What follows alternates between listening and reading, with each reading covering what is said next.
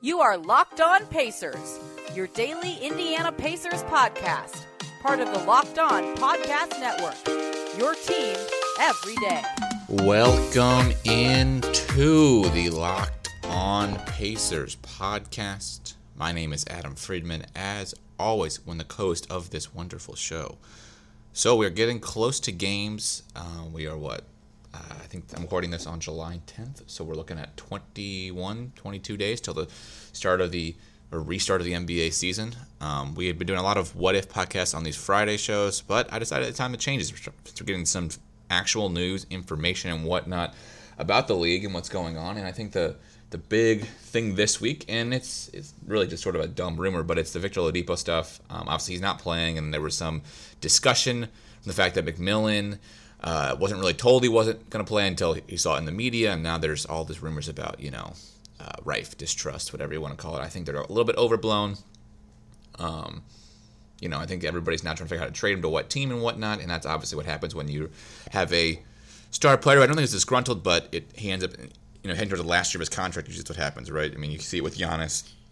You saw it with uh, people like Lillard before they signed max deals. I mean, every time a top I mean, last year was Kyrie and KD. I mean, every time you have a top 20, 25 player but hit free agency in his prime, you see rumors of, well, what, what team will he go to to pair up to make us his, his big three and whatnot. Um, and so on today's podcast, I basically wanted to break down um, the salary implications of Vic, right? There's a lot of factors in this, and obviously, top one might be money. And with the way the coronavirus has impacted the NBA salary cap, it actually – could be beneficial for Vic to sign with the Pacers. And That might be an, an, incumbent advantage the Pacers have versus past years where sometimes it doesn't really matter as much. You've seen guys kind of shy away from the fifth year because, you know, $100 million versus $150 million, 150 versus $200 million is not that big of a difference. But there is a big difference now if the cap, you know, takes a huge drop. And then I wanted to kind of uh, look at some of the teams he might go to and uh, sort of explain why they could work or why they might not work because really of salary cap issues. As always, today's podcast is brought to you by Built Bar. They are a wonderful uh, title sponsor. If you go to lock, if you go to builtbar.com right now, use the promo code Locked On, you get ten dollars off your first order. Great protein bars there.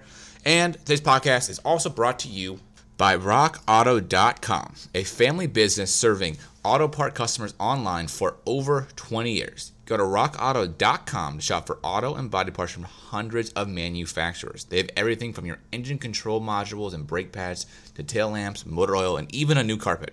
Whether it's for your classic or daily driver, get everything you need in a few easy clicks delivered directly to your door. The rockauto.com catalog is unique and remarkably easy to navigate. Quickly see all the parts available for your vehicle and choose the brands, specifications, and prices you prefer. Best of all, prices at rockauto.com are always reliably low and the same for professionals and do-it-yourselfers. Why spend up to twice as much for the same parts? Go to rockauto.com right now and see all the parts available for your car or truck. Right, locked on in their How Did You Hear About Us so they know we sent you. Amazing selection, reliably low prices, all the parts your car will ever need. RockAuto.com. All right, so to start with Victor Oladipo, I think we have to start with the um, easiest or uh, most obvious question. That is, how much money is he set to make as he enters free agency? So this has a couple of factors, right? And the first one, obviously, is how well does he play next year? Um, is he back to his 2017-18 form? Does he play somewhere in the middle? Uh, I think if he even just averages like 18 a game, 17 a game with a you know a six and five line or a six and four line, he's probably looking at a maximum contract because I think it proves that he at least is up to second banana status, and a lot of these teams that he's gonna they're competing for him are looking for that number two guy, not necessarily the number one guy. team like Miami, even Milwaukee. I mean, they could make a trade some, somehow. The Lakers, right? Things like those kind of teams that maybe want a um, a number two guy next to their number one guy. Not looking for a number one guy. So he still get a big amount of money as long as he plays. I think at a high enough level. Now, if he comes out and he averages 25 points a game and he is the you know top 15 player he pretty, pretty much was two years ago, oh, he's to get. I mean, a max from the Pacers, a max from everybody. And I think really, even if that 18 number per game is out there, he probably will still get a max offer from the Pacers close to one uh, just because that's what you do with your star players. You pay them. Like you don't lose a guy like Vic after making a whole big deal about trading PG and rebuilding and kind of stuff. You don't lose Vic just to lose him because you don't want to pay him. Now, if he does not play very well, not at peak form, will some random team overpay him for what he's worth? Maybe the Pacers determine he's not as good as he used to be and they don't want him anymore. But I think at that point, you're looking at a guy might be traded midseason because you will see the writing on the wall, I think, by the trade deadline of next year. Okay, so the other factor in this one is really it's a twofold effect, right? It's where is the salary cap going to be with coronavirus? So before the salary cap took a nosedive, it was headed for $115 million next year and probably somewhere in the 120s range for 2021, 2022 offseason, the season Vic would sign. Um, so based on that offseason, right, in the in the maximum deals allowed, he was looking at from the Pacers a five-year, $211 million offer at, at a full max, or from another team four for 162. Um, plenty of teams had space to offer that, right? I mean, if the cap was at 120, like Miami would have plenty of space to offer that. I don't, you know, a couple of them could make signing trades for him, but Miami was probably the number one looking at him. They had something like $40 million in space. Well, now the cap is not going to go up that high. Um, there most likely won't be fans next year at games, or if there will be, very limited. Uh, Adam Silver said at one point that 40% of the, the, league's revenue is from tickets and sales and things related to stadium stuff. Um, you know, I think there's a chance there could be some games, some fans that could get a higher TV push next year. I mean, there, there could be some extra revenue put in there. Um, they offer some other kind of um, virtual experience packages to kind of put fans in the game even if they're not there uh, because they can't because of coronavirus. So I kind of went conservative and said, what if the cap dropped between like 20 and 25 percent? What if it fell to about 88 million dollars from this year's uh, cap of 109 by right? Because the thing you're going to see is you, you won't see a huge drop this offseason. You'll see some because they you know lost eight games of revenue and won't have play, all the playoff ticket ticket revenue that they originally got. So there will be a drop, but it'll be a more significant drop than next year because of all that lost ticket revenue. Right this year. I'm guessing you're going to probably see a 10%, 15% drop just because I don't think there was that much money that was left on the table because they hit all their TV TV money basically, and will continue to hit most of it. But the uh, and and you know they hit four eighths of their ticket revenue basically. But you will see a huge up the season after that. So at that point, you're looking at maybe a salary cap, let's say around $88 million. And at that point, Vic can sign with the Pacers for five years, 149 or four years, 114 with anybody else, right? That's a 30% max at that cap level. What's interesting about that right there is right now, no matter where the cap is, no matter if the cap goes up, down, whatever way direction, the Pacers can offer him, literally when the season ends, a four-year, $112 million contract simply because they can offer him 120% times his current salary with 8% raises over four years. So right now, the can offer him four for 112. So that so if the cap really, I mean, we won't know this offseason, but if if Vic or agents are thinking that oh the cap's going to drop by a ton, right? It's going to drop below that 20% number. It drops into the 80s. He can't even get a bigger contract from any other team today than he get from, get from the Pacers, right? Or in the future they he get from the Pacers today, right? You just can't. That's part of the problem, and that's part of the reason there's some incentive for him to sign. Really, this often the Pacers want to offer him a max or a not max, but whatever that you know the max they can make him offer this offseason. Right? They offered him four for 80 already once. He turned it down. Obviously, that was before coronavirus times. Also, it just made I mean, that's just kind of a low deal. I mean, that's basically him taking a deal. You know, I think he can't get back to his peak self, and you know, Vic a lot of confidence. I'm guessing I think he can get back to his 2017-18 level if he gets you know a consistent 82 games under his belt, the way he hasn't gotten in the past really two years or so. But there is a very good chance, right? He looks at the landscape, says, well, the cap's going to go anyways. I want to lock in the money today, right? Lock in a 40 year to 112 deal or something close to that today. Not have to worry about the next season. And I know he's financially secure, still making the most he could make, right? He's not like leaving money on the table. And ultimately, he gets to play the year out without that you know burden of the contract, and maybe he plays really well still, and you know he regrets maybe not signing a two-year deal, right? There's also that possibility too, right? He could we could see the cap go up, down, and back up, right? If coronavirus is solved, or there's a a I don't know if solves the right word, but there is a a vaccine by mid 2021. Um, we could see the NBA stock dip all the way back down to lost revenue, but then spike right back up because tickets will come flooding back in like crazy once they reopen. TV revenue will probably still be up there, right? You'll see this whole you know, I don't, I don't think NBA's business model is going to be changed by coronavirus once it is passes us, right? You're going to see fans want to be in the games more because they missed it for a full year, and so you can see the caps shoot right back up. So you could see him possibly, I think, depending on what he wants to do, sign like a like a, like a one in one deal. Um, you know, the thing you have to remember, this next contract is probably going to be his last contract. He's 29 years old, heading in, or I believe 28 years old, sorry, heading into a 29 year old season.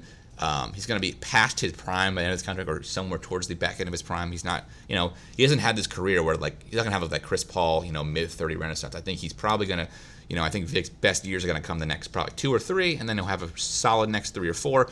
But he's not going to get another max deal probably in four years. Now the cap could be so high in four years from now that it doesn't matter that like the contract he gets of let's say like a three years for 20% of the cap is actually the same as his current contract because that's possible the way the NBA salary cap was just shooting straight up before. But if you look at it right now, I mean, there is there is a chance he says, okay, I play out next year, do a one and one, right, where he can maybe secure himself two for fifty, right? So he, he guaranteed fifty million dollars guaranteed, but he can pick up the option and then he hit free agency the next year, which I think the Pacers would be happy to take that deal because one, it lets them see him for another year. They'll get some two years to see if he recovers, and then if he does, you max you max him out. Um, and the cap will be back up anyway, so you're not worried about luxury tax issues at the time. And um, you know you're still getting two of his prime years, right? I mean, players peak between 27 and 32, and you're getting him at 28 and 29 or 29 30 years years old, basically. So I could see that being a possibility. I, I don't. I mean, I think a guy like Vic who has the injury he had probably wants to secure as much money as possible.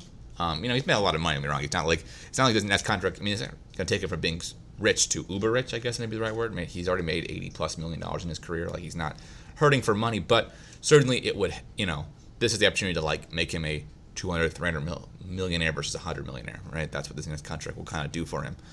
Um, but so that is a possibility. You know, I think think if the cap like he he's gonna have bad timing. That's gonna be the problem, right? Instead of being one of the guys that hits free agency, one of the one of the big cap spikes, he's gonna actually hit it probably on the down end of a spike or a, a drop in the cap, which is gonna be hard. You know, I I mean I I could honestly see him doing a one in one deal just because he wants that to hit the, the spike again to get a max deal, but it's risky, and so I do think the most likely thing he probably does, and it would make the most sense, honestly, for money is just sign a four year 112 deal with the Pacers and maybe get a, get an opt out in there at year two or three for him, um, or maybe some kind of I don't know if you do an opt out. The Pacers probably you know they, they have a lot of leverage, right? So maybe get an opt out in year three, maybe do a three and one, something like that. I'm thinking with the Pacers, he can, he, he can get out if he thinks he can make more money, but they get him for enough years where they feel confident they can keep him if they continue to build around him, right? That's the key, right? The Pacers um, are building something here, right? I mean, you look at their their roster, right? It's full of relatively young players, right? I mean, you add Brogdon, who's got the next four years, right? So if you secure Vic for the next three years, that's basically all. Of, that's the last, last three years of Brogdon's contract, which is really kind of what you want. You want to line Brogdon, Vic up with Sabonis, Turner, and Warren, right? And so that's what you would kind of do if you got to release three more years. So it, it, would make the most sense to do that because then you can kind of um, rebuild. If you decide, you know, in three years we can't do this, you flip it around and change whatever. But they do want him for the next two or three seasons because that's sort of their their timeline and their and they're building towards, right? You know, I think they're hoping that I would say probably by the 2021, 20 20 they have a shot at competing for the East Finals. You know, and depending on how things shake up, if you know somebody gets hurt or somebody leaves, you know, Giannis goes out west or whatever, there could be an opening to win the East, right? Just because Toronto might be past their point because of a lot of age of their players. Boston will probably be, you know, one of the Kings, but that you know there'd be an opportunity there at least. I think is what the Pacers are hopefully thinking. Um, but I think it'll be interesting to see, right? I, I think if the Pacers off, will even offer him a four for 112, that's kind of the thing I'm interested to see if they'll do that in I guess, whenever the offseason is, which is October, November this year. I'm not even sure when the actual league year ends.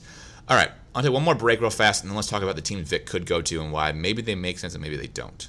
So, the most obvious thing for Vic right now that makes the most sense, um, if he wants out of the Pacers, is demand a trade, right? Not a lot of teams have the cap space to afford him, but I think if they demanded a trade, teams could figure it out. Now, the the Lakers are one of the rumored teams that uh, obviously would want him. I don't know how they would get him in a trade. They don't have the assets. I don't actually. I mean, if the cap doesn't go up either, they don't not gonna have the cap space. Um, you know, there's the possibility that players decide to all take like a cut across the board, but I doubt that. I doubt they're gonna do a wholesale cut. I think it's gonna be this really weird year where the, the players' salaries are completely in balance from how much money the uh, the owners make. I guess right. It's going to be some weird where they get like they split basketball revenue completely differently. Um, but they might they might re- redraw the cap. Who knows? But the Lakers are a team that would make sense. But I just don't know how they pull it off. They don't have the assets to get Vic. Um, right? They trade all the young players for Davis, trade all their picks. Like, why would the Pacers do that? You know, they're not going to lose into free agency there. So why would they worry about that so much? The Clippers maybe it, makes some sense in a, in a way. Um, another team that can make a little bit of sense. Um, in terms of free agency, obviously a lot of teams want him. Teams like Detroit, uh, Miami. I guess the Bucks would try to make a trade for him too, but I don't know how you trade in the division or whatnot. Um, right? Could you trade him from Middleton maybe? Maybe you're thinking that way. But the Heat are really the one to look at, um, just because they are the team that is probably the the somewhat best best destination, and will have the space. Right. So if the cap drops significantly um, in the 2021-22 season, they will have about let's say drops to 88. They'll have about 25 million in space, which gets them basically to that max level, just a little bit below. Pacers will still be offering more money. That's will be a key no matter what in this whole thing. Um, but they will have the ability to, to do that, and then you, you can add him, right? Him with Butler and whoever else, and maybe make it work, right? And especially the way you time contracts, right? If you were able to, right, they have to rid, rid of Dragic, rid of Iguodala already, basically. Um, so they'll have to time up cor- correctly, but they could they could make it work. I mean, they could try to make it work. Let's let's let's put it that way. Um, but I I guess to me the Miami one only makes sense if he wants to play there, right? I don't think the team is that much better than the Pacers, that much built, right? They got Bam, a nice young player. They got Tyler Herro, a nice young player. Both guys will have to pay by the time that gets there. I mean, I don't know. I mean, I, I don't see it as some like great greener pastures. What I do see it as is a place that is Miami. Vic lives there year round, lives there in the offseason, might want to play there. Butler will be, but by the time he, you know, by this point, Butler will be 31, 32 years old, probably even on the back end of his prime. Um, so he's going to a team where, you, you know, I'm not sure that team is winning a championship, but it might be a place to play, right? I think the Pacers will actually probably be a better team in two seasons, unless, you know, there might be some other move I'm not seeing where, you know, Miami goes and gets another superstar plus Vic, then builds a big three around them, and that's maybe where that happens. But to me, Miami makes sense in only the sense that Vic lives there. It's where he's from, where not where he's from, but where he likes, where he lives off season, where he trains all his stuff, so he likes to be there. That's, but I do think there is some connection to Indiana, right? I mean, because he, you know, the way the city embraced him when he came off that trade, the way he embraced the city. I mean, there is some of that. Now, obviously, he's going to do what's best for him and his family and stuff like that. But the Pacers are willing to match the money, and are and are, and he feels like are doing a good job trying to rehab him and help him out. Which you know, I don't know. He's been doing a lot of his own rehab, right? And he picked his own doctor, his own rehab people. So he's done all his own stuff. So I don't know if that's because the Pacers let him do that or because he doesn't feel comfortable with the Pacers staff. That's a interesting question I would have out there. But um, to me, it seems like if the Pacers can offer the same amount of money and he kind of has embraced Indiana as, as his kind of town, there's no reason for him to leave, right? You know, there's a chance though next year, right? If he just doesn't play very well, but Miami wants to take the risk on him and the Pacers don't, they just let him walk. But I think again at that point, I think they'll trade him at the offseason because or the midseason because they're not going to lose him for nothing, right? If you know you're going to lose him, you just trade him because there's no point in you know keeping a dead asset basically. I mean that's happened with PG, right? Essentially, I mean they they had a lot of leverage in that in that first offseason. Obviously, they still traded him, but they had a lot of leverage in that first offseason or that first trade deadline because it you know would have been two whole year, two whole playoff runs with the team, and a lot of teams are willing to pay for that. Then they convinced him to stay, which I think in hindsight would have made sense. Right, PG was pretty um, swayable, right? If a team got him and kept him for two seasons, because he was one in Oklahoma and they were able to keep him for another an extra season or two. Um, but at that, you know, you're not, you know, you're not, you're not going to lose in the offseason for nothing if you know you're not going to keep him. It just doesn't make a lot of sense. You know, they lost the leverage and really they lucked out because they made a really shrewd trade and got two players who are actually really good players, right? So don't get me wrong, they they still did a really good job with the PG trade turning around for two All Star players, but um, that's rare. I mean, that's that was that's more luck and skill than actually like you know they could have had five first round picks from the Celtics that may all have been top three picks in some weird way, right? They could have probably had Tatum. I think that's the way it would have worked out at least, um, or the pick that got Tatum. I guess they probably taken Mark Mark Markelle Fultz, but that's that's beside the point. Um, I mean, other teams obviously will have cap space. I just of the good teams, that's really the one. Um, obviously, a lot of teams make some sign and trades for him and whatnot. You could see happening out there, but again, I unless he could build a big three somewhere, and I just don't know how to be possible with the cap's going to drop. I just don't see him leaving unless he just really, really wants out, which could be a possibility. But I think the Pacers have a decent chance, and a decent thought that put him together full year with the team they built around him, a better team really than one before, right? I mean, they had a good team built around him, but this time I think this team is better built, right? Better point guard, um, not a better small forward, but a guy who's uh, provided, I think, actually a better complement to Vic than Bojan did, right? Warren is can really relieve Vic of, of the, the pressure of having to be the focal point of the offense all the time. Sabonis is a much better player when, when Vic was at his, you know, his peak 2017-18. I think Sabonis is heading towards maybe, you know, being an 18 and he this year? I think he was 17 and 12, but he's looking maybe at a 20 point a game kind of player. He's really good. I mean, there's there's a real possibility. There's, there's still a move to be made for the Pacers if they want to trade Miles Turner. So there's an opportunity really to make to build the team around him, right? And that's what they're trying to do, right? They don't. The Pacers clearly have a goal, and that's to build around Vic to make the best team around him because they view him when he at his peak as a player who can help them win a championship. And I think that might not be 100% true, but I think he, if he's your best or second best player, you have a good shot at competing for an East championship. You know, the finals are hard to get, especially with the way teams are built with their big threes and whatnot. But um, there's a chance. I mean, I I wouldn't put it past them of being able to win the East or get lucky and pull a Toronto, right? If they get you know another decent asset at some point or whatnot. But that's just my thoughts on it. I'm not sure you know what will happen. Um, hopefully, the Pacers play well in the bubble, and then we'll see. I, I do think there's a good chance that the Vic signs the whatever the Pacers can offer him, hundred plus million dollar four year deal at the end before it hits the season, just because it makes the most sense for both sides. Maybe it includes a you know fourth year option for him, so he can maybe hop back into free agency at some point and tap into some of the higher cap money. Uh, that's all for this Locked On Pacers podcast. As always, you can follow our podcast at Locked On Pacers. Me at Freeman 5, my co-host Tony East at T East MBA. As always, we bring you podcasts right now three days a week. We'll switch to five days a week as soon as the season starts. So look forward to that. As all for Locked On Beta podcast, and we'll see you guys again next week.